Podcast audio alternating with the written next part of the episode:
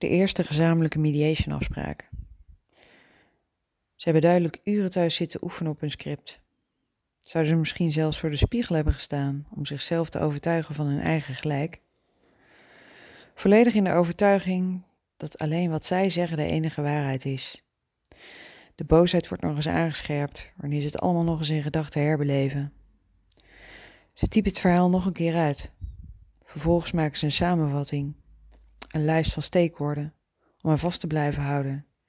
Niets van dit bewijs mag vergeten worden en moet besproken worden. Met deze lijst komen ze de eerste mediation wel door. Voldoende materiaal om te bewijzen dat de ander het verkeerd ziet, alles fout heeft gedaan en dat alleen hun eigen waarheid de juiste waarheid is. Dan is het zover, die idee. Het brein is klaargemaakt om de boksring te gaan betreden. Ogen wijd open, zweetplekken onder de oksels vormen steeds grotere kringen. Het ego heeft volledig de overhand genomen en dan open ik de deur van mijn praktijk. Goedemorgen heren, fijn dat jullie er zijn. De spanning hangt zwaar in de lucht, het is voelbaar. Het blijft een bijzonder gegeven. Hoe hoger de spanning, hoe relaxter ik in mijn stoel zit. Het officiële gedeelte moet ik zo kort mogelijk houden, want de heren hebben uit het hoofd gestudeerde tekst op hun lippen branden. Hoewel de definitie van mediation op Google toch echt aangeeft dat mediation bemiddeling van een neutrale persoon is, komt dat woordje neutraal toch nooit echt binnen. Nog voordat ik de mediation overeenkomst met ze heb doorgenomen, hebben ze er al een krabbel onder gezet. Oh, wat zijn de heren klaar voor de battle. Ze hebben er zin in. Van alles wat ik op dat moment zeg, denk ik dat er maar 3% bij ze binnenkomt. Ik zie het aan hun verharde blikken. Dus tijd om de heren niet langer te laten wachten.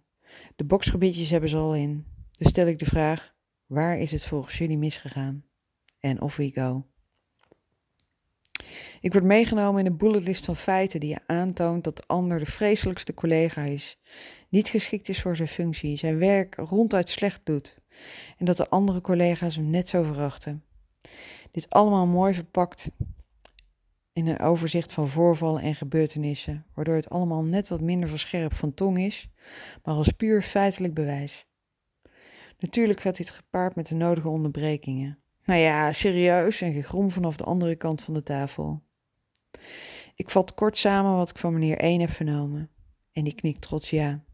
Ik heb het goed begrepen. Over naar meneer 2. Waar is het volgens jou misgegaan? De geschiedenis van de afgelopen 15 minuten herhaalt zich.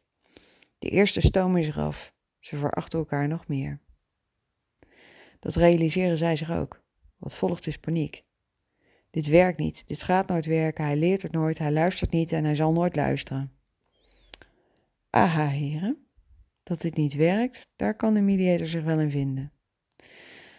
Terwijl ik ze rustig het tweede kopje koffie inschenk, vraag ik ze: Zullen we het anders op mijn manier proberen? Snapt die mediator nou niet dat we toch duidelijk aantonen met de opsomming die we zojuist helder hebben gemaakt dat de ander fout is en daarmee punt? Toch dat woordje neutraal, wat de heren inderdaad hebben gemist.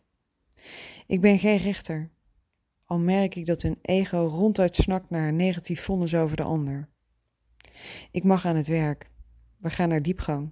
Ik ga ze pijnlijke vragen stellen over gevoelens, emoties bij bepaalde gebeurtenissen. Een mediation start vaak met twee ego's.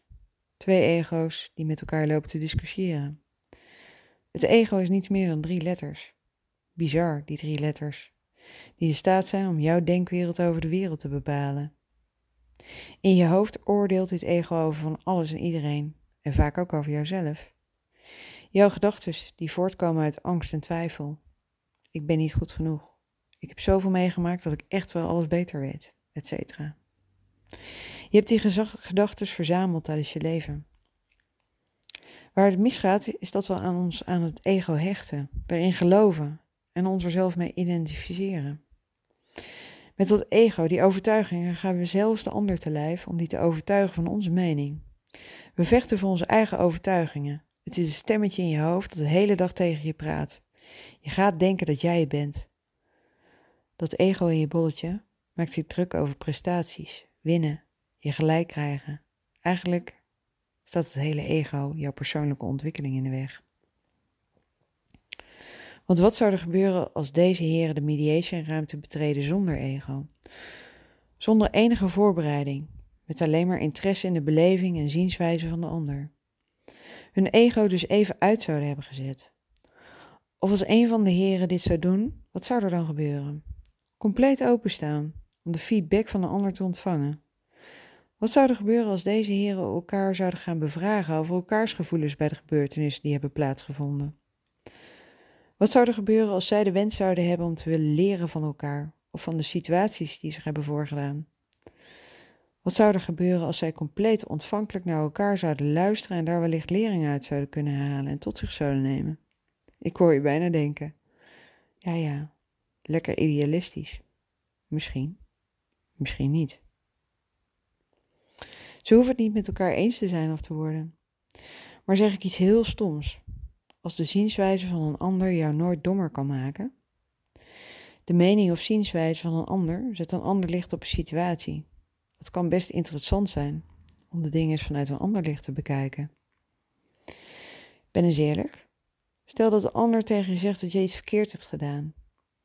Dat vanuit het licht wat hij erop zet, het inderdaad eruit ziet alsof je iets verkeerd hebt gedaan. Ga je daar aan dood? Of zou die zienswijze je misschien van pas kunnen komen in je verdere leven? Het enige wat hier last van heeft, dat is je ego. Je hartslag kan zich misschien even verhogen, maar je gaat echt niet dood als je hoort dat je geen gelijk krijgt of iets fout hebt gedaan in het licht van de ander. Je blijft gewoon ademhalen. Hooguit je ego loopt mogelijk een deukje op. Maar is dat zo slecht? Want hoezo heb je de overtuiging dat alleen jouw waarheid de enige juiste waarheid is? Is dat niet behoorlijk arrogant? Wat maakt dat alleen jij weet wat goed of fout is? Wie ben jij dat je je zo verheven voelt boven de ander dat zijn zienswijze er niet toe doet? Dat ben jij niet, hè? In het dagelijks leven ben je wel empathisch en sociaal, hè? Als je diep in de ogen van je vrouw kijkt, smelt je spontaan. En bij een documentaire over ongeneeslijk zieke kinderen op tv zit je gewoon mee te janken. Je ego is met je aan de haal gegaan, hè? Geeft niets hoor. Ik hou van mijn werk. Jullie zijn veel puurder zonder die ego's. En bedankt dat je me vertrouwde door je echte jij te laten zien. Herkenbaar? Of heb je iets aan deze podcast gehad? Dan waardeer ik het als je een bericht achterlaat op een van onze socials. Meer info gewenst? Of hulp nodig bij je ego? Ga dan naar www.dewegnaarmorgen.nl